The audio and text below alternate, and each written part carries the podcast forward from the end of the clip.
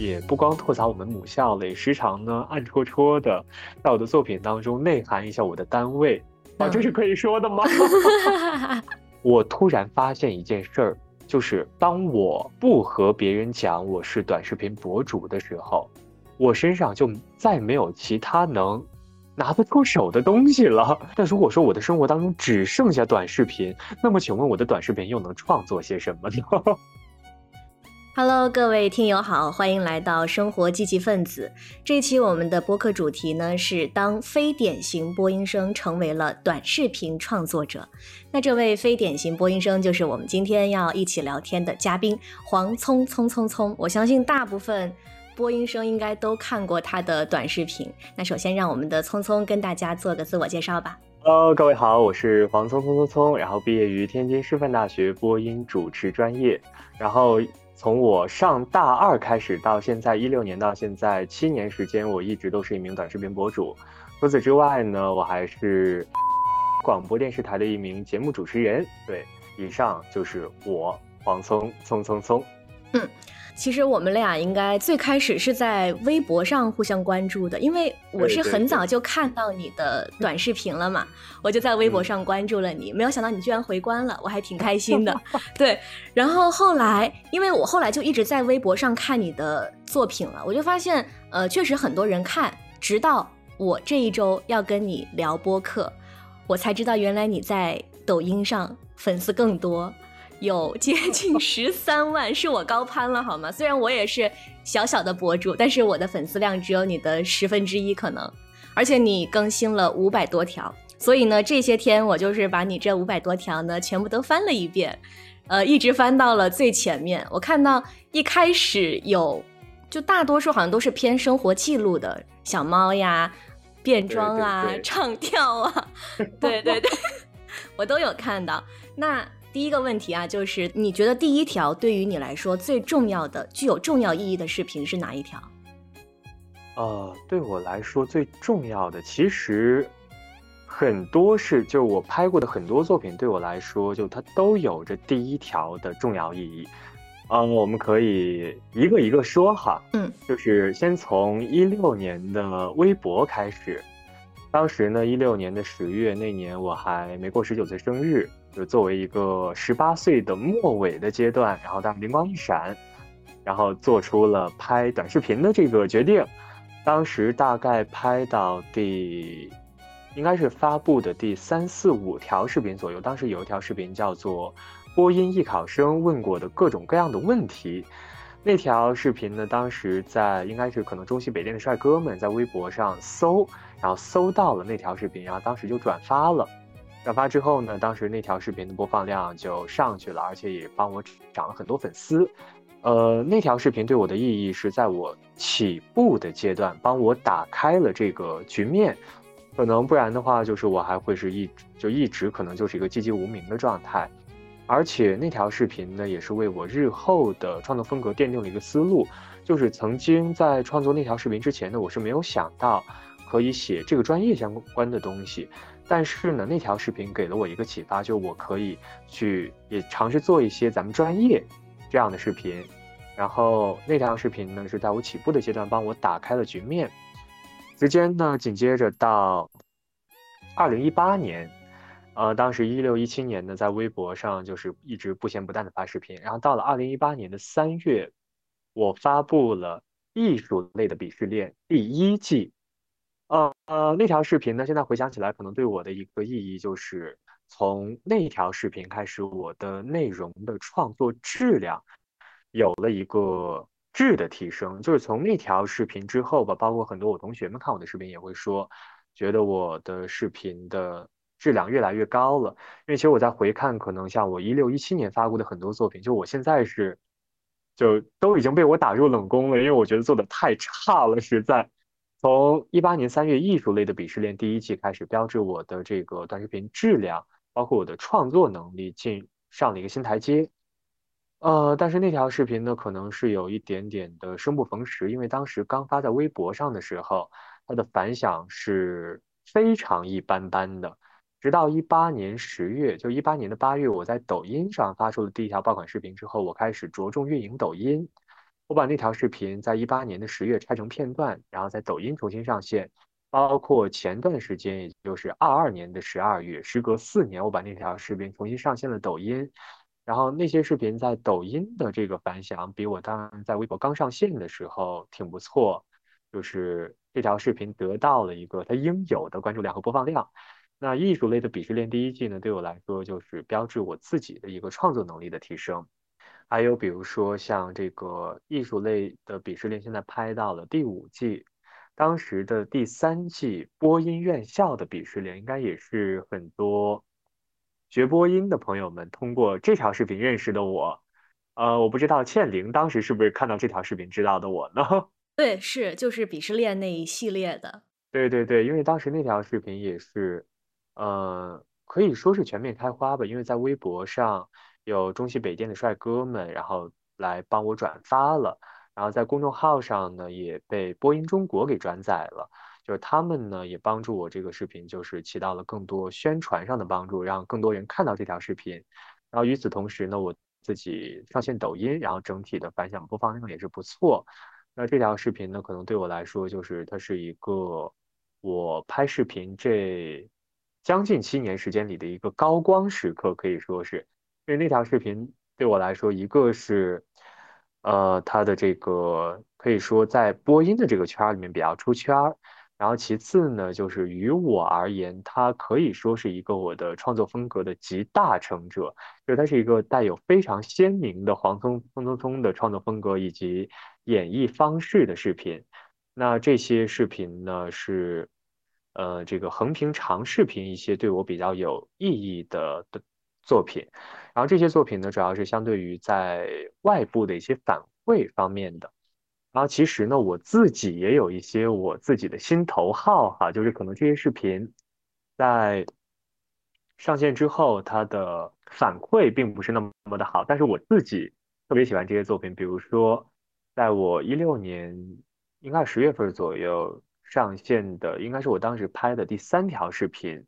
有些人总是一闪而逝，就像路上的行人一样。然后包括一八年的清明节，我拍过三条清明节的视频，其中的第三集叫做《我们的思念收到了吗》？那那条视频呢，是我写给一些就是我们生活当中失去的人的一些视频。然后包括一八年的九月。我发布过的一条叫做“致生命中出现过的人”，对，还有一八年，呃四月份发布的，请记住人们眼中微弱的赞赏目光，以及我预计二月份要发布的一个视频合集，叫做《葱的午夜世界》。这些视频呢是，呃，是我内心情感的一种表达吧，就我会把我内心当中比较。呃，柔和或者说脆弱的一部分，然后写进这些视频来表达我的心声。可能这些作品呢，在网上的反馈，呃，播放量、关注量不是那么的高，但是他们同样也是我自己的这个心头好，也是我非常喜欢的作品。你刚刚说了挺多，就是我突然延伸出几个小问题啊。就第一个，你说呃，那个艺考的鄙视链那一系列是你的高光时刻嘛？那这个高光时刻具体体现的是哪些方面呢？就比如说，我今年其实也上过一次 B 站的热搜嘛，上完之后我就发现，我身边的朋友他们好像都刷到了，然后就纷纷来告诉我，你会有当时这样的场景吗？呃，挺多的，就就比如说，我想想，当时在一八年，一八年的时候，我刚开始就专注。就着重运营抖音的时候，在抖音也拍出不少爆款视频，然后当时也会有很多朋友们就发微信跟我说说，哎，我刷到你了，在抖音上。然后包括呃，像刚刚我说的这个高播音院校的鄙视链，因为它是在这个可以说微博、抖音公众号，包括我二二年入驻小红书之后，在小红书也发布过，就是它可以说是在我的大部分平台全面开花，呃。这个播音院校的鄙视链，当时在发布之后，已经不光是我身边我的朋友们告诉我刷到我的视频，甚至可能当时在这个工作的地方，就是不认识我的同事们，他们也会来说，哎，我看到你的视频了。包括这个二零年，还有今年的时候，我发布过的一些可能在网上这个关注量高一些的作品，也会有一些我身边的同事们，就可能他们之前并不会关注我，但是就会来发微信，然后问我说，哎，这是你吗？我刷到你了，就感觉其实，嗯。当咱们在网上发布一些作品，然后被大家看到之后，然后被咱们现实生活当中咱们身边的人，然后告诉你，哎，我们看到了你，我们刷到了你，其实也是一种很奇妙的感觉，就会发现突然好像这个现实中的自己和网上的自己的这个次元壁就打破了一样。那你希望有更多你认识的人关注到你在网上发布的这些吗？呃，既希望也不希望。希望呢是，呃，如果他们在网上看到我，尤其看到我的这些作品被很多人看到，呃，我希望我可以通过这样的一种方式，让我的朋友们，因为呃认识我，或者说作为我的朋友们，能够为我感到骄傲，为我感到自豪。然后，但是与此同时呢，就是。呃，当你的朋友 对在你面前讨论你的作品的时候，就总会有一种过年的时候在亲戚们面前表演才艺一样的 尴尬感。嗯，对我跟你相反，其实我一开始特别不想被熟人关注。你你比如说一些内容吧，我本来是在朋友圈发，后来我不想在朋友圈发，就是不想给朋友看到嘛，我就搬到了小红书上。当时一开始小红书上也没有那么多熟人关注，粉丝量也不多。然后莫名其妙的就越越来越多熟人告诉我，哎，我小红书上刷到了你，嗯，就很多时候我都觉得这个大数据啊，真的太准了一点哈。对，真的很准，真的很准。然后你刚才还说到，其实一开始你是先在微博上发，对吧？然后可能呃反响平平，再去到抖音。我跟你有类似的经历，就是我一开始做那个朗读视频的时候，我先在抖音上发的。后来我发现反响平平，同样的视频我到 B 站上去发，我发现好像挺多人关注的，而且他们受众的反馈让我觉得好特别真实。所以我就直接转战到那个 B 站了，我没有在抖音上发任何作品了。所以你觉得啊，嗯，是应该多个平台同步就全面开花，还是我就应该专注的在一个平台上呢？呃，其实大家常说就是一次制作多次分发，然后包括我们就是关注的很多短视频博主，他们也都会在各个平台上。然后开通账号，包括我自己的话，比如说我是一六年开通了微博公众号和 B 站，然后一八年呢，呃，开通了抖音，然后入驻抖音，然后二二年，然后也算是正式入驻了小红书，就把我的作品在小红书也进行同步的分发，而且也考虑就是可能以后也会做一些专注于小红书用户的内容，呃。其实我的想法就是，我们可以开通多个账号，然后我们可以根据在不同平台的这个受众的反馈，然后去对自己的重心进行调整。那比如说我呢，就是呃，我在 B 站一直是反响平平，虽然说可能也会有一些播放量较高的视频，但大部分情况下我在 B 站的这个反馈就会一般般，然后。包括呃一些平台的这个分发机制，以及像这个 B 站和微博都是偏向于横屏的长视频。那制作这样的视频的话，可能尤其咱咱们毕业工作之后嘛，时间和精力不大允许。但是像抖音那样的短视频，可能几秒、十几秒钟，那对于我来说，我的这个时间和精力还 hold 得住，那我可能就会把重心放在去多拍摄这样的。短视频碎片化的短视频，那因为这样的视频在抖音上是最合适的，那可能我的重心就会放在抖音。所以说我的想法就像我刚说的，我们可以多次分发，然后找到适合咱们自己的平台。这就好比就是，呃，其实我时常会用这个歌手的思路，呃，来看这个做短视频。其实这个所谓平台就好比。这个歌手可能他在呃某个国家的音乐成绩销量一般般，但可能他在另外一个国家，他的这个销量就会很高，他的音乐成绩就会很好。那搁在咱们短视频博主身上，那就是我们可能在这个平台的反馈一般般，但是我们可以去找到一个喜欢咱们的平台。就像俗话说的好，东边不亮西边亮。嗯，只要能够开花，哪个平台都可以。当然，能够全面开花是更好的。但是在哪开花不是花呢？对，嗯，还有你刚才说到的，就是艺术院校鄙视链这一这一系列是。奠定了你的拍摄风格，对吧？对。那你觉得你在上镜，就是拍摄视频的状态，跟你现实生活当中反差大吗？啊，怎么说呢？根据我身边的人的反馈，因为其实我自己来说，我是觉得反差不是那么的大，因为短视频当中我呈现出来出来的状态，其实是我性格当中的一部分。但是呢，嗯，之前我的朋友们有人说觉得我私下会比我在短视频当中更放得开，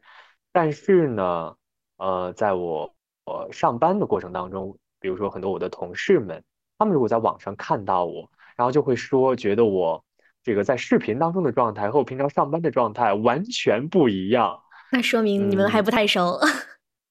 呃，说明可能我上班比较收敛吧 但是我自己会觉得，呃，可能肯定我不可能在我生活当中的每时每刻都保持一个我短视频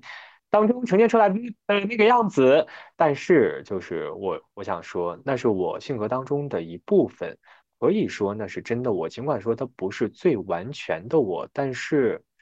我确实其实。这么多年以来，也是通过短视频去把我性格当中的那一部分，通过这样一种方式来得到释放。嗯，确实，现在感觉你跟视频当中还是收敛了很多。对，因为可能觉得咱们这个是一个比较走心的访谈嘛，所以说想拿出一些和短视频当中不一样的状态。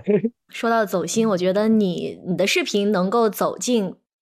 大部分播音生的心里，可能就是因为你抓住了很多播音生的痛点。那你能不能就是针对这一点，跟我们讲一讲，你都是怎么去剖析这每一个学校啊，把他们的特色找出来的？包括我发现你很多那些播音生的痛点，都是一些特别细小的事情，都是我们可能平常都会忽略的，但是你就把它捕捉到了，而且又放大了，很神奇。其实就是我，包括我经常 也是自称说我就是。短视频博主里的男版泰勒·斯威夫特，对，因为泰勒·斯威夫特写这个创作的风格，就是他会把他生活当中的经历、他的所思所想，然后写进自己的歌中。其实我在创作的时候也是这样的一个思路，我会把我的生活当中的经历，然后我在生活当中的所思所想，然后写进我的短视频当中。其实。呃，你你刚刚提到的说这个所谓的痛点，然后说的通俗一些，其实也是我自己生活当中的亲身经历。呃，我在生活当中可能我自己的经历，我把它写写成视频，或者说是我在生活当中遇到了什么样的事情，然后让我有了什么样的想法，然后把我这样的想法写进这样的视频。然后，因为毕竟我也是学这个专业出身的，那可能我的想法。呃，在一定程度上，呃，会和大家的这个经历想法有共性，所以说能够引起一部分的同学的共鸣。那这样的话，也就成了你刚刚提到的说抓住痛点。其实之所以你觉得抓住痛点，说白了，可能因为咱们是一个比较同频的状态，然后你能理解。我的感受，然后我们，那么你就会和我的作品产生共鸣，所以你就会成为我作品的这个潜在的受众。嗯，分析的挺有道理的。还有，我觉得你视频里的一个特点就是你特别敢说，敢把别人不敢说的话给说出来。就比如吐槽自己的母校，那你，那你在吐槽自己母校的时候，有担心过会被？学校的领导啊，老师、同学看到吗？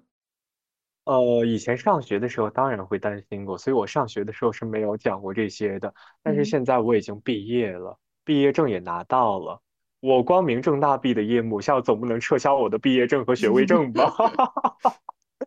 对，其实怎么说呢？就可能这这这叫什么？事后诸葛亮还是马后炮？就可能我现在讲的这个，就是像你刚刚说到那些内容，也也还是因为现在我毕业了，毕业之后可能很多东西就会更敢说一些，而且很多东西我说的也是实话呀。嗯，我的母校它没有入双一流，它确实是事实啊。我也没有说什么捏造事实、侮辱、诽谤之类。而且我在我的视频里只说了我的母校，我又没说我的母校是什么，对吧？没准我说的是我的高中母校，或者说我的小学母校呢。那现在你的母校会以你为荣吗？呃，这我就不知道了。但是，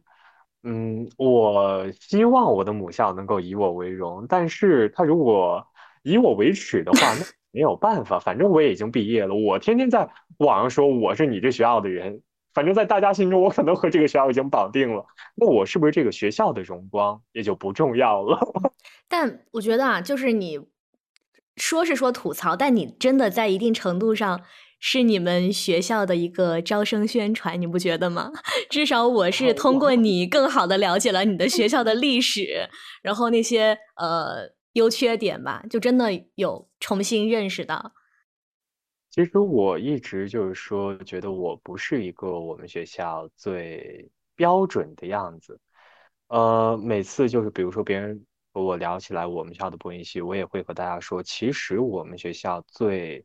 标准的风格就还是像。呃，季冠霖，对，就是我们学校播音系最知名的毕业生，可能他呢代表的是一个最标志性的天师的风格，而我呢，可能只是在我高三考学的阶段选择了这所学校而已，只是说，呃，我本来就是这么一个样子，然后我以我这个样子来了这所学校，四年下来呢。我依然保持了我的这个风格，然后，但是因为从这个学校毕业了，我只能以这个学校的毕业生自居。但是，我这个样子并不是在这个，呃，这个这样的环境当中熏陶出的最标志性的样子。因为，呃，根据我的观察，就我的同学们，就是大家整体还是都是比较正经。端庄的，可能我我确实是一个异类吧。啊，难 怪难怪你就说自己是野路子是吧？对。但每个学校其实应该都有这样的非典型的本校学生吧？都一样了就没意思了呀，那就完全同质化了呀。每个学校可能都会出一些呃不走寻常路的毕业生吧。对，只要你成功了，说实话，你走啥路都不重要。对，对吧？只要你开花了。我在翻你这个视频的时候，就发发现了一系列关于呃自己的原创作品被抄袭的事件。那你能具体的聊一聊当时你的那个心情，如何看待这个事件的吗？就让我印象最深刻的抄袭事件，应该就是二一年一月份的时候，我当时发布的一条作品叫做《艺考生立过的那些 flag》，然后当时呢被一位短视频博主原封不动的抄袭了。然后关键他的一系就可能原先呢只我也没有说会想把它写进我的视频，但是他的后续的一系列操作让我觉得说他值得我写一些视频送给他。于是乎呢，当时大概写了有，呃三四条视频吧，差不多，然后来讲这个事情的前因后果，其实还挺有意思的，就是，嗯，就那位短那位博主的这个行为和反应让我觉得很有意思，因为正常来说，可能抄袭被抓包之后，大家会比较安静，就是顶天你去评论，然后别人把你评论删掉或者被你拉黑掉。那那位博主呢，就还试图就是颠倒是非，呃，混淆视听，然后把我打上抄袭的标签之类的，就比较，嗯，就闻所未闻吧。然后其实想一想也可以理解，因为我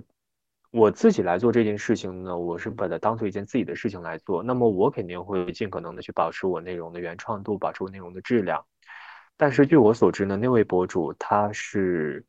应该是他们公司的这种工作任务，然后需要他们来做这个短视频账号。那可能这件事情呢，对他而言就只是一份工作而已。那么他必然不会像我这样，就是对这件事情这么上心。那可能对他来说，他既然只是工作嘛，那就是把这件事情完成，而且一定要多快好省的完成。那方法呢，就是去扒别人的稿子，翻拍别人的视频，这是现成的。只是说可能他不大走运，他以为我那条作品也是我，呃，翻拍的网上的大众热门段子。如果说他翻拍的话，我不会去计较什么。然而他没有想到，那条视频就是我根据我自己的亲身经历，我一字一句写出来的原创作品。尽管它看起来像这个大众段子，但那是我的原创作品。然后可能就碰上硬茬儿了吧。反正那位博主，嗯，天道好轮回吧。距离抄袭事件已经过去了这两年时间。我依然在短视频平台更新作品，但是我已经没有再见过那位博主的踪迹了。就感觉这个短视频博主吧，就遇到抄袭的事情真的还挺多的，而且就也可以说明为什么现在你看各大平台一条视频火了，你就会发现无数同样的同质的视频都开始冒出来了。可有可能他们就像你说的那样，都是有 MCN 有 KPI 啊，然后不得不这种多快好省的去更新自己的作品。对对对，没错。对，然后我就在你的那个视频当中看到了这么一句话嘛，我觉得说的还挺好的，就说你可以模仿照搬我的台词，也可以模仿我的风格，但是你永远呈现不出黄聪聪聪聪视频内容的精髓所在。所以，呃，让你给你的视频风格还有你内容的精髓下个定义的话，你会选哪些？说实话，我真的不知道怎么定义，因为我其实。之前呢，包括也有别人对我的一些评论，会觉得我的视频整体看起来非常的寡淡无味。我自己呢，其实也一直觉得我的视频就是，呃，没有那么的，就是没有那么多的张力，没有那么多多的表现力。但是呢，直到后来慢慢的，我发现很多别人翻拍我的作品，呃，他们呢也是继续用我的表现方式。然后来呈现作品的时候，就会发现，他们呈现出的作品，就他们呈现出来的整个的效果，咱们实话实说，它确实不如我。然后直到就是多看了一些这样的翻拍作品之后，才发现原来可能我确实在这个作品当中会有一些自己的风格所在。呃，那我的风格其究竟体现在哪里？其实我也不知道。但是可能，嗯，是因为我的这个。作品从创作到拍摄到表现到后期制作，那都是由我一个人负责。那我可能在前期写的时候，我就会去设计，就会去预想这条视频它究竟要呈现出来一个什么样的效果，然后我要以一个什么样的方式去表达。那我在创作过程当中，我就会用一种适合我自己的表现方式。去呈现这样的作品，去写台词，去设计桥段，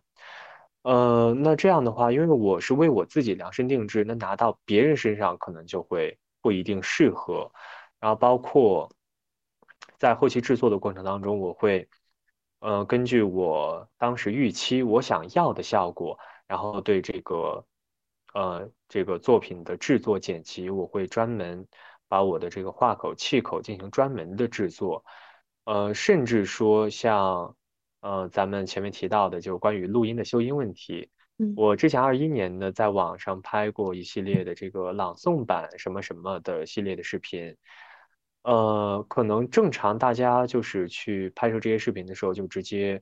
呃，录制，录制完之后就发布。但是其实我当时在做，就是在。制作的时候，后期会专门把我的人声音轨，然后导出来，然后进行处理之后，再把视频替换音轨。就是我的整个视频从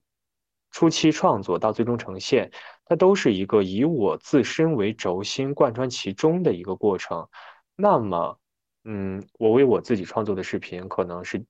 尽管说我并没有说要专门探索出一个我独一无二的风格，但是。在在这个诸多环节当中，确实也就打上了我的烙印，可能这就是原创的魅力吧。就好比，比如说我们去听一些这种呃创作型歌手的歌的时候，我们也会觉得这个歌它它没有说一定很难唱或者怎么怎么样，但是其他人翻唱，他就是唱不出这个原唱的味道，那可能这就是一种。原创的魅力所在。那，就可能采编播都是你嘛，所以内外都是你独特的。他们再怎么去山寨或者是呃剽窃的话，也都只是一个外壳。就我们正式录之前嘛，你说你在剪自己的片子，那你自己在做这些作品的时候，你的心情是怎么样的呢？啊，看制作什么样的作品吧。就比如说在当时制作播音院校的鄙视链的时候。呃，其实那条视频，我我为什么说我我也很喜欢这条作品？因为感觉当时这条作品从最开始创作的时候，在我把脚本写出来之后，我自己去阅读这个脚本，然后我去预想我要呈现出来的效果的时候，就会觉得这条视频的会是一条很有意思的视频。嗯，包括当时在拍摄的时候，也是就是自己也会被这个视频脚本所。具有的这个欢乐的氛围感染，然后包括我自己在制作这条视频的时候，就也会，就我自己看的时候，尽管剪辑一帧一帧的对，但是每次看的时候还是会觉得，哎，挺有意思，也会被自己给逗笑。那这些是比较欢乐的一些视频。那比如说我前面提到的，因为我创作的也有一些这个比较，呃，就表达我内心情感的视频，包括我刚刚在剪辑的也是一个。呃，就是我创作风格的另一面的一个作品，就可能它不是那么欢乐的作品，但在创作、拍摄、剪辑以及我最后成片儿的过程当中，就也会一直被这个视频当中的这个情绪所感染。比如说我，呃，一八年当时发布的一个是清明系列的第三集，《我们的思念收到了吗？这个是写给逝者一条视频。嗯，后来吧，在一九二零年、二一年左右也回看过，就是即使再回看，也能被当时视频当中那种，呃，苦，就依依然能被视频当中的苦涩感所感染到。包括我一八年八月发布的一条《致生命当中出现过的人》，就是可能是一条关于讲述我们生命中的这个遇见和分别这样的一条视频。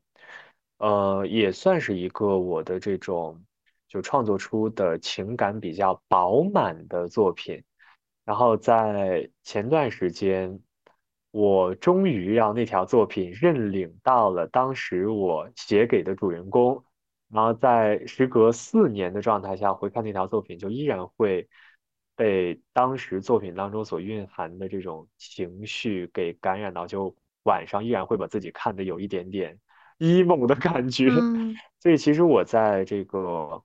呃创作包括制作的过程当中嘛，其实也会被我的这个作品当中的情绪给牵着走。就有时候我自己在创作的时候就觉得说这条视频很有意思，然后它发布出来之后确实会有不错的反馈。如果自己在创作时，在尤其后期剪辑时候，我就感觉这条视频一般般。然后一般发出来之后，就会像我预想的那样，就自己还是会有一个基本的预期嘛。然后刚才听下来呢，就觉得其实内容上你也没有完全的局限在播音的这个垂类专业上嘛。包括你想呈现的风格，也不一定都是大家想象中那种很积极、乐观、开心的、搞笑的。你也有在尝试一些比较往内心里走的。呃，就是情绪多样的嘛，所以就感觉你也并没有将自己局限在播音博主这样一个定位当中。我从来没有明确定位过我是一位播音博主，因为我前面说到了我的创创作风格呢，是把我自己的生活经历、我自己的所见所闻、所思所想写进我的视频。那么，我之所以去做播音的视频。至少在起初不是为了去蹭这个专业的流量，起初创作的时候，我我的想法很简单，因为我是学这个的，这个专业是我生活当中的一部分，那这是我最初创就是创作这个专业相关视频的想法。那后来时间长了之后呢，我也是可能一方面尝到了甜头，然后会去创作一些相关的作品，另外一方面就是因为我。是学习这个专业的，在学习这个专业的过程当中，我有过很多有趣的经历，这些有趣的经历我都可以讲给大家听。那我在这个专业的学习过程以及工作过程当中，让我有了源源不断的创作素材。因为就是我的生活，然后所以说，呃，它给了我很多这个创作的灵感。那与此同时呢，我说过我是一个以自己生活为素材的人。那我们的生活是多样的，包括我们的这个性格肯定也是多面的。那我生活当中的其他的一些这个经历，或者说我内心当中的其他的一些情感，他们也同样需要通过一些创作的方式来得到发泄。比如说我前面写过的，就是写给抄袭博主的视频。同样，这些其实，呃，我很少定位我自己是播音博主，因为一方面不想把自己的路子圈得太死。另外一方面也是觉得，如果说仅仅用一个播音博主来定位我的全部作品的话，未免会显得有些狭隘。嗯，但是，但是，但是，实话实说，就是，呃，确实我的很多的作品就被大家熟知一些作品都是和这个专业相关的。那可能时间长的话呢，它就会就就会让大家觉得我是一个这样的类型的博主。哎呀，但是其实呢。可能尤其这两年吧，这两年对于这个标签也想开了很多，因为我本身我就是学这个的，我不可能说完全把我和这个标签割裂开，因为我如果和这个标签割裂，等于我和这个专业割裂，进而等于说我是和我自己的生活做了一个切割。但很显然，我因为咱咱们都一样，咱们是学了这个、干了这个的人，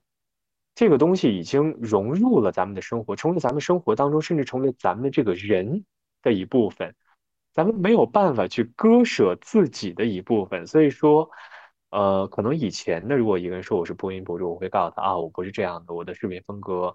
是是多样的。但是现在，如果大家去说我是播音博主，啊，好，你觉得我是什么，我就是什么，只要我自己知道我的创作风格是多元的，我也一直想去尝试制作一些不同情感、不同风格的作品也就够了。尽管说可能那些作品，啊。它确实没有人看，因为垂类的受众嘛，它还是确实蛮重要的。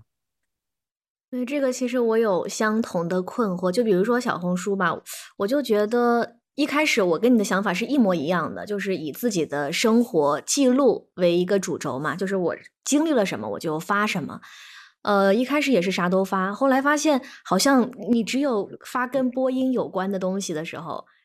就那个数据。确实是最好的。然后我在想，那我是要专门做这一个吗？因为我看有一些同类的博主嘛，他们就做的特别一致，你就往下滑，标签啊、那个封面啊都是一致的。我再回看我自己的账号，怎么这么乱，什么都有？我就在想，我需要做成他们那样吗？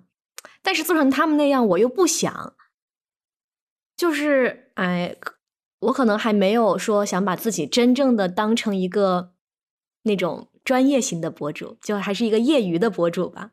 就一定是要有我自己有这个分享的欲望，我才会想去做出来。否则的话，我平时就是一个挺懒的人，那我自己待着就好了，也不不一定要把那些东西分享出来给大家。我是这样，其实就是看一个个人的追求嘛，就可能有的人呢，他们是正经八百的想带，就是奉献一些干货给大家，分享一些干货。然后也有的人呢，可能是想就做一个垂类的账号，通过这个账号去挣钱获利。那可能对咱们来说，咱们就是相对来说，因为一方面咱们都有自己的工作，然后没有就是在短视频这方面呢没有那么大的经济压力，就是说咱们不是完全指着这个作为咱们的经济来源。那这样的话呢，咱们可能就是在创作风格上、创作内容上能稍微自由一点点。包括我现在就是，其实我我的困惑和你也是一样的。那现在我就是在找到一个平衡点，就一方面呢，我可以继续站在这个专业的角度取材我的生活，去创作一些这种我认为的大家可能会喜欢看的作品。然后另外一方面呢，我也会站在我生活的其他的方面去创作一些其他的作品，就是我想拍的、我喜欢的作品，就是在就是。发几条我喜欢的，然后发几条大家喜欢的，就这样掺着来嘛，就是我们都可以得到满足。嗯，那刚才说到经济效益这个话题啊，所以你现在有通过短视频获利变现吗？有获利，但是变现应该称不上，因为就是，呃，这个事情的收入，在我整体的收入当中还是不占大头。其实也考虑过这个变现和商业化的问题，尤其在我还没有毕业，或者说刚毕业那会儿，大概二十岁、二十一岁左右的时候，那个时候呢，也会想挣大钱、成大名儿。但那个时候经过尝试之后，可能发现就是自己并没有那么高的商业价值，自己也没有那么好的商业头脑。那么这几年呢，可能也是心态上会比以前更宽容很多，就也渐渐认清了，因为每个人的能力是不一样的，可能有的人呢，他就很适合通过这件事情去变现、去商业化、去挣钱。那可能对于我来说呢，我就还是更适合走一个呃老老实实有一个工作，然后上着班儿，然后平常呢以我的工作、以我的生活为素材。然后来在短视频当中进行一个自我的表达，因为我前面说过，就是我的视频内容灵感来自于我的生活。但如果说我的生活当中只剩下短视频，那么请问我的短视频又能创作些什么呢？嗯，是我我觉得我跟你好像哦，就是其实也有收到过那么几条私信吧，就是问你愿不愿意接一些商业广告啊，我一般都直接无视的。啊，一方面当然是他们那些看着就不太靠谱，对；另一方面呢，我觉得，哎呀，我为了你这几十块钱、几百块钱，我要花费我那么多的时间精力，好像也没有太大必要吧。第三个就是，我发现如果真的你让我在我的内容当中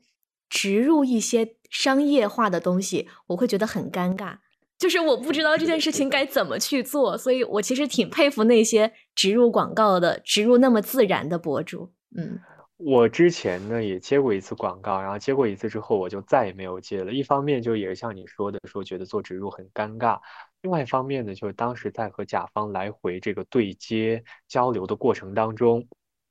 就让我在思考一个问题：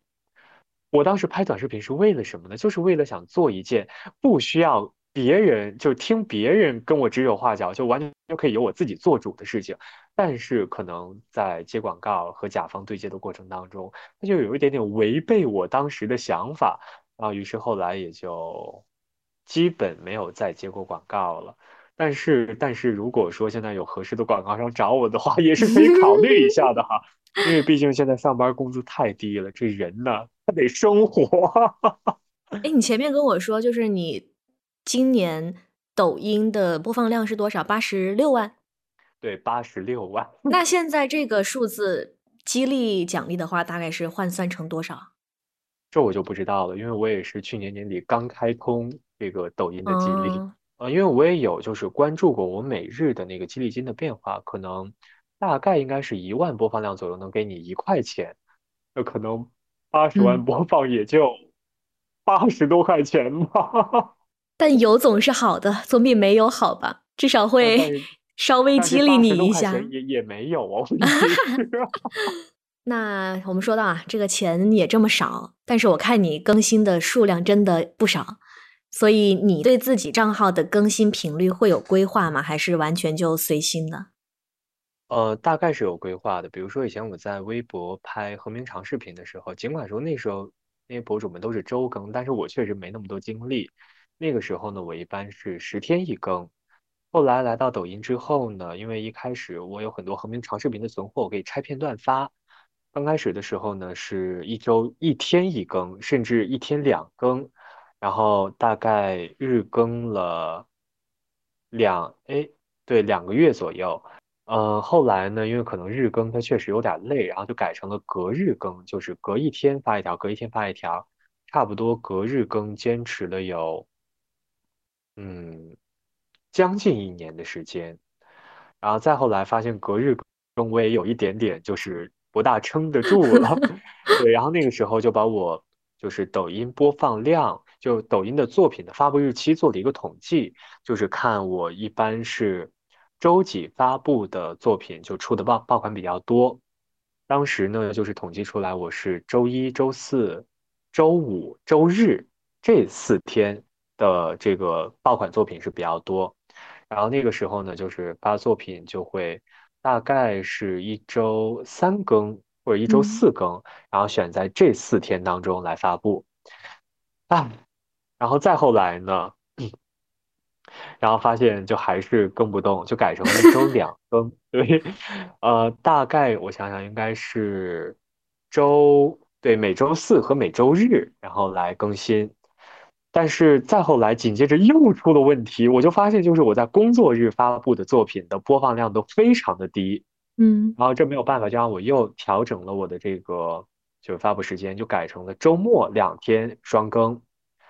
然后呃，然后再后来呢，因为可能我也是就因为更的时间久了嘛，慢慢的人就变懒了，然后就会出现一种情况，比如说有时候我比较忙的话，我一周就只发一条，或者说是我周六发布一条作品，如果它这个整体的数据还可以，那我就会奖励自己，周日就不发了。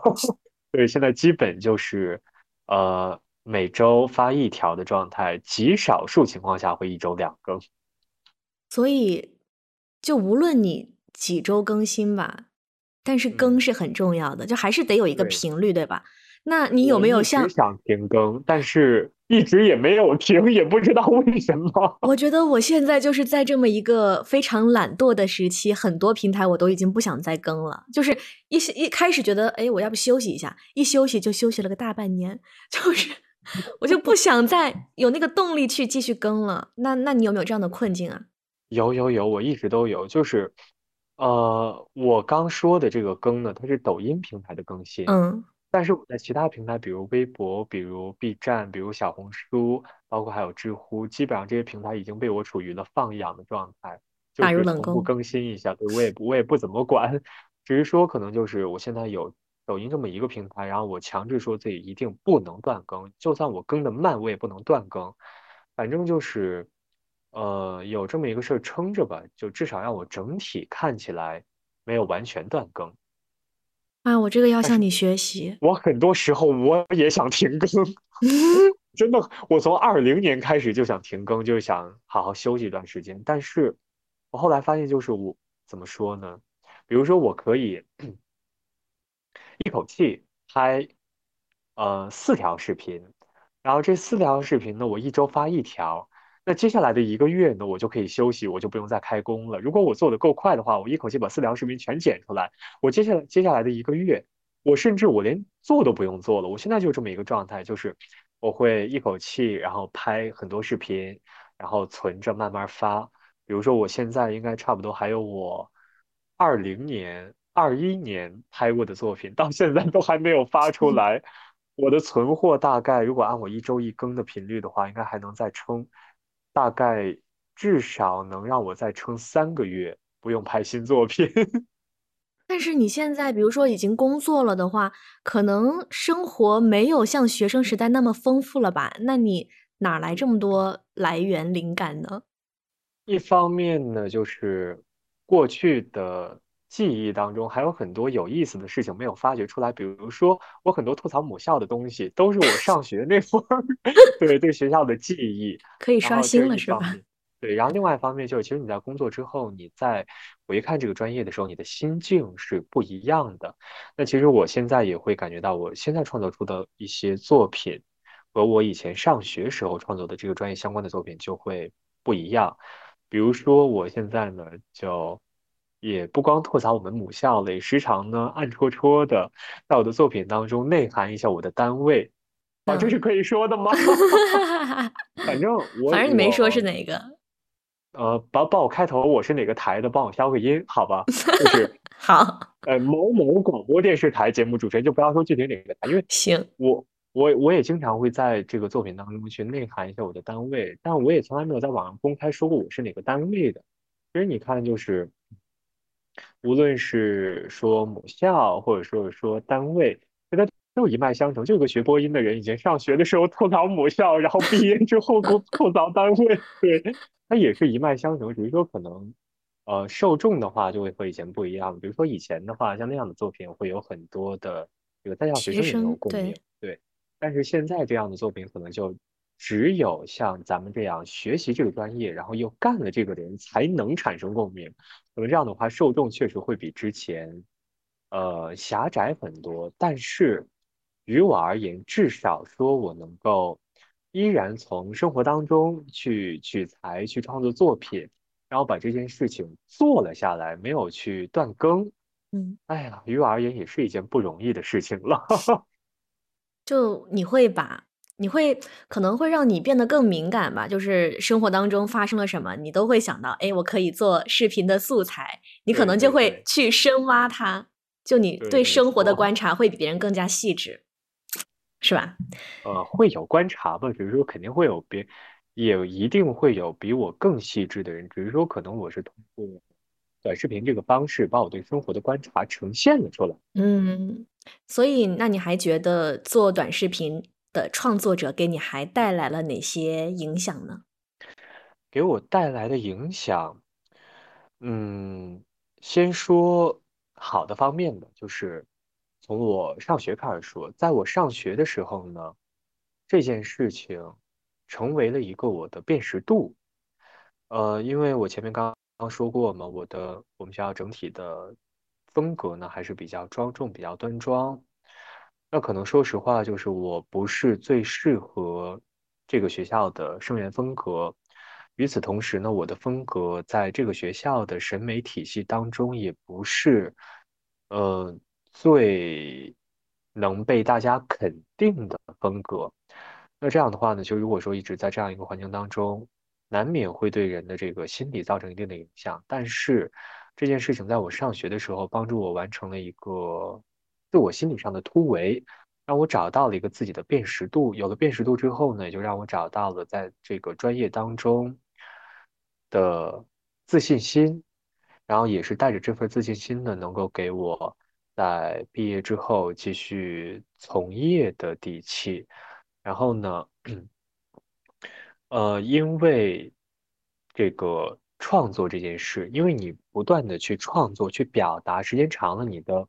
精神世界就会得到充实。那其实，当你的精神世界是富足的之后呢，呃，在一些时候能够帮助你去度过现实生活当中的难关，就是好的方面的。我一直和别人讲说，也会说，在我，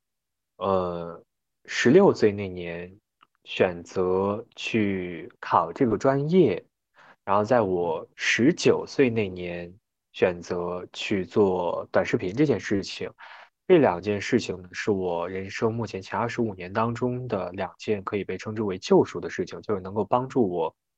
从当时的困境当中脱身，让我找到一个去充盈自己的道路。对，这是短视频对我好的方面的影响，就是。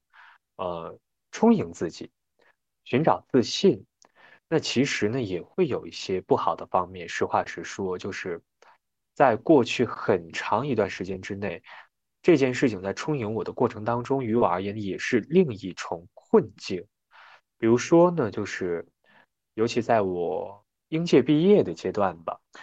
呃，那个时候呢，一心想去专职做一名短视频博主，但是时间一长呢，就是。就这样的念头久了之后，它就会成为一个束缚你的白日梦。我现在回想一下，那个时候我确实是一种作茧自缚的状态，就已经完全沉浸在了自己的世界当中。然后，但是这样的话，因为我并没有去专门签约 MCN 去专门运营我的短视频，与此同时，我却还有着这样的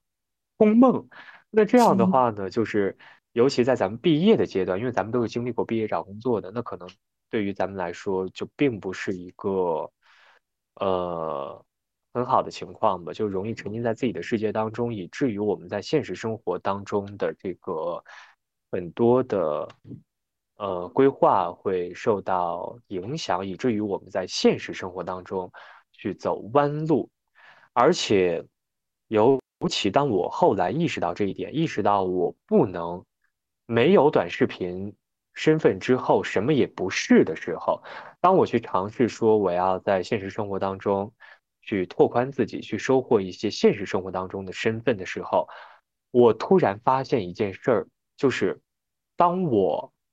不和别人讲我是短视频博主的时候，我身上就再没有其他能拿得出手的东西了。对，这也是当时对我的一个困境吧。但是比较所幸的就是我，差不多从二零年呃重新找工作，到现在二三年这几年时间吧，我终于完成了，就是网上的我就黄聪聪聪聪，和现实生活当中的我就黄聪二者之间的一个平衡，就能让我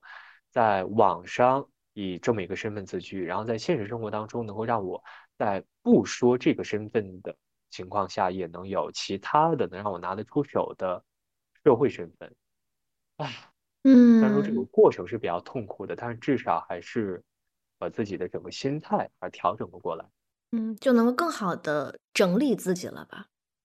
对对对。那现在其实很多年轻人，他们可能在校的时候就已经在做短视频博主了嘛？可能也有挺多人想有想过毕业之后就做一名专职的短视频呃创作者。那对于这些呃可能还在校的，他们想做自媒体的人。你有什么建议吗？你觉得做一名合格的自媒体的博主需要有哪些基本的素质？我感觉挺好的。其实说实话，这个也算是一个咱们这个专业的人的未来的发展方向吧。只是说，就是，呃，希望大家都能有自己的想法，不要为了自媒体而自媒体，不要被流量裹挟，不要被。一些这种商业化的公司裹挟，就是不要忘记自己的初心，嗯，然后与此同时，就我我也挺希望，就是想从事这件事情的同学们都能有自身的创作能力，因为在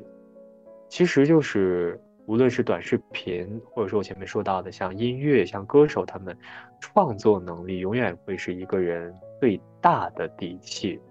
我不会说是什么，尽管说我并没有说去专职成为一名短视频博主，我也还是选择了去找一份自己的工作，但是我依然觉得这是一条不错的路。如果说真的能够通过这条路去，呃，挣到更多的钱，过上更好的生活，我觉得是不错的。我我很支持，与此同时，我也祝福所有。呃，对这件事情有兴趣的同学们，都能够在这条路上去收获到自己想要的东西。然后我们再聊一聊关于。播音主持专业这个领域的话题啊，因为我在你的视频当中经常可以听到你在吐槽播音主持专业，哎，也不叫吐槽吧，就是带有主观的评价。就比如说到呃，播音主持处在一个疯狂的时代，那你觉得疯狂具体体现在哪里呢？一方面呢，就是从上学的时候，可能一些学校它原本可以去。做好这个专业，去办好这个专业，但是他们选择了另一条路。然后呢，毕业从业之后呢，也会发现，其实就一些单位原本我们可以去以一种更简单的方式吧，然后来开展一些工作，但是一些单位呢，他们在整个的定位思路上面，总是会让我觉得混乱，让我觉得有一种。舍本逐末之感，嗯，就如果说一个广播，它的重心不在广播节目，就甚至它一天天已经没有几档节目，其他时间你去搞所谓的经营，你去搞所谓的新媒体，但是他们又做出了什么来呢？但站在宏观的角度上，哈，也是无奈之举。因为咱们说实话，现在你正经八百的做广播、做电视，确实没有人看，没有人听。他们也需要去想办法来突围。因为可能，因为那条视频呢是我二一年的时候发布，可能那个时候的心态会比现在更激进一些。然后现在呢，可能会比那个时候更宽容一点吧。哎，怎么说呢？就好比说。一位过气的艺人，然后经常去十八线小县城跑商演，啊那我们就会去觉得说呀，你你应该去好好的唱歌，好好的演戏，你不该把重心去放在这些商演上，拉低你的格调。但是如果我们站在就那位过气艺人本身的角度，他们也需要去赚钱，需要去养活团队，那么在他们。收不到好的作品，收不到好的剧本的时候，他们又该如何去赚钱？那就只能去商演，就这是一个没有办法的事情。所以说，倒推到学校的专业教育，或者说倒推到这个行业的运作，嗯。呃，一些可能让咱们觉得不可思议的情况，其实站在当事方的角度，可能也确实是一种，唉，无奈之举吧。只是说这样的无奈之举，呃，上上头的人无奈，下面的人也无奈，最后搞出来的也是一个大家都无奈的结果。带着这样无奈的结果，然后还要继续去努力去突围，但依然。让人无奈，就陷入这么一个无止境的 循环当中。学播音的人数太多了，就是远远的供大于求。哎，叫什么？是供大于求吗？就反正远远的对供大于求了。嗯，包括我之前还看到我们学校的一个师姐，她发视频说，怎么还不取缔播音这个专业？就很多人觉得这个专业已经没有存在的必要了，对吧？你你这个如果真的正儿八经做播音员、主持人，其实不需要你这么多学校来培养，不需要你招这么多的学生。那你觉得呢？你觉得这个专业还需要存在吗？我觉得是需要的，因为呃，我时常有一种感觉，就是说，为什么说这个专业只有中国会开办？咱们经常说嘛，就是啊，国外没有播音专业，这个专业只有中国才开办，这个专业没有存在的必要，巴拉巴拉巴拉。那去换一个角度想想，为什么说这个专业就是会在咱们国家去开办出这个专业？然后我。尤其这两年有一个思路，就是说，呃，因为汉语呢，它是有它独特的这种音韵之美所在，咱们的语言就是为这个专业的诞生提供了可能。就比如说，你看，虽然说咱们有中文的专业，有汉语言文学，但是汉语言文学呢，它更多的是偏向于说这种中文的这种遣词造句，但是呢。它就是并没有这么一个专业能够去专门研究汉语的这种韵律表达之美。那这个专业存在的必要，即即使说这个呃不需要那么多播音员、主持人，但是咱们说实话，站在一个这种专业开办的角度来说，汉语的独特性需要咱们拥有这样一个能够去专门研究。有声语言专门研究如何把汉语说的更好听的这么一个专业，其实站在这样的一个角度，这个专业它有存在的必要，因为我我们的语言需要这么一个专业，我们需要这么一个专业去推广普通话，去让人们去感受到就是汉语的博大精深，去感受到汉语的音韵之美、意韵之美。以及表达之美。嗯，我觉得从你的分析当中是感觉，从语音学或者是艺术学，就是这个专业是有存在的必要的，对吧？对。就我前面上个月我看了一本书，说的是美国高校的演讲嘛，它其中也说到了，说为什么播音专业只是在呃中国开设，国外是没有这样的专业的。就是呃，包括我之前在台湾交换的时候，世新大学的口语传播系，他们是更多沿用西方的那种口语传播，他们叫口语传播，其实很像，但是本质区别在于他们是研究内容，他们都是从内容的角度告诉你怎么样说话更加有呃说服力，怎么样让你的逻辑更加清晰，怎么样让你的这个演讲更加能够吸引到别人，注意到别人。他们不会从声音的这个层面去告诉你怎么样说话好听，怎么样吐字清晰，可能也会有，但是这个只是很小的一部分。但是反观我们呢，好像更多的比例会放在在这个声音层面的训练上，内容会有，但是明显跟他们的那个比例就是相差还是挺多的。对他当时提到了一个观点，我觉得还挺好的，就是如果你从一个更大的角度来说。其实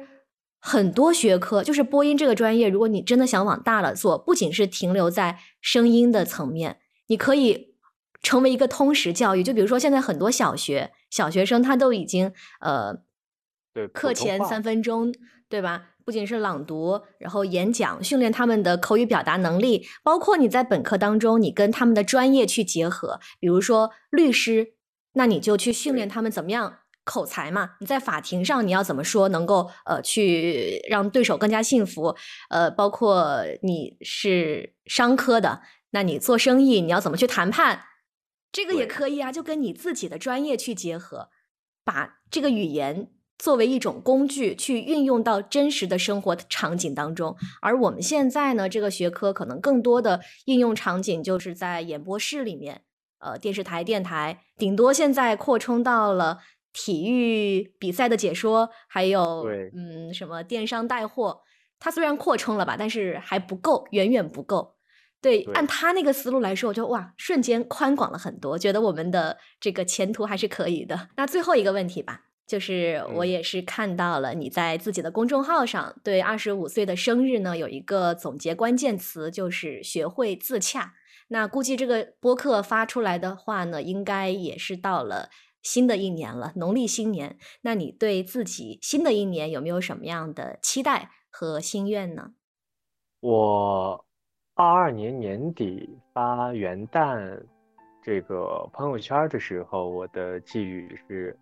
二一年的心愿在二二年实现了一半儿，然后希望二三年能把另外一半实现。就是在二一年的时候许下一些心愿，希望说自己能够去拥抱一些新的生活，去走上一些新的人生道路。然后这些愿望就是虽然没有完全实现，但是在二二年的时候实现了一部分。我现在就希望就是说在二三年我能够去，呃，去成为一个。自己想成为的样子，去感受一些新的生活，去拥抱一些崭新的人生，然后去尝试一些人生当中的新事物，这是我就是二三年的心愿。然后另外一方面就是，呃，这是比较虚无缥缈的哈，就务虚的。然后再说些务实的东西，就是，呃，说点近期的打算吧。近期的打算呢，就是。呃，想多拍一些作品，尤其最近我计划推出这个一个视频合集，就类似于这种歌手做专辑的思路吧。然后我做了一个系列的视频，就是他们会有一个统一的主题，一个轴心，然后大概有六条视频，再加上一条这个呃序言，对，然后这条这个嗯。视频合集呢，我将它命名为《葱的午夜世界》。这个视频当中的六条视频分别是三段、三条叙事作品，三条抒情作品，大概讲述的是一些就是，呃，我在过去生活当中的一些这种，呃，心碎、遗憾、错过，然后以及失落、释怀，还有一些对于过去往事的一些控诉，就是它是也是一个我自己内心情感的表达。然后另外一方面呢，就是也想做一些跟咱们专业相关的一些展示类的作品吧。就是目前今天也是刚刚进行拍摄录制，然后也是想就是这些作品吧，也是想和大家展示一些就是短视频之外的我，也不是不是短视频之外的我，就是我现有风格之外的我。然后这些作品呢，可能预计会在我的这个小红书。然后 B 站这些平台以及我的抖音小号上线，这是近期的一些呃打算吧。我近期的心愿和目标，就希望这些作品能够早点被我发出来，不要被我就是囤在我的硬盘里面吃灰。有几年之后再翻出来。我我我确实，我确实现在还有很多作品就还囤着没，连翻都还没有翻出来。现在，反正希望就是。新的一年吧，自己能够，因为确实很久没有好好经营过自己的人生了。希望新的一年可以好好经营一下自己的人生。在短视频方面呢，希望能再多创作出一些好的作品。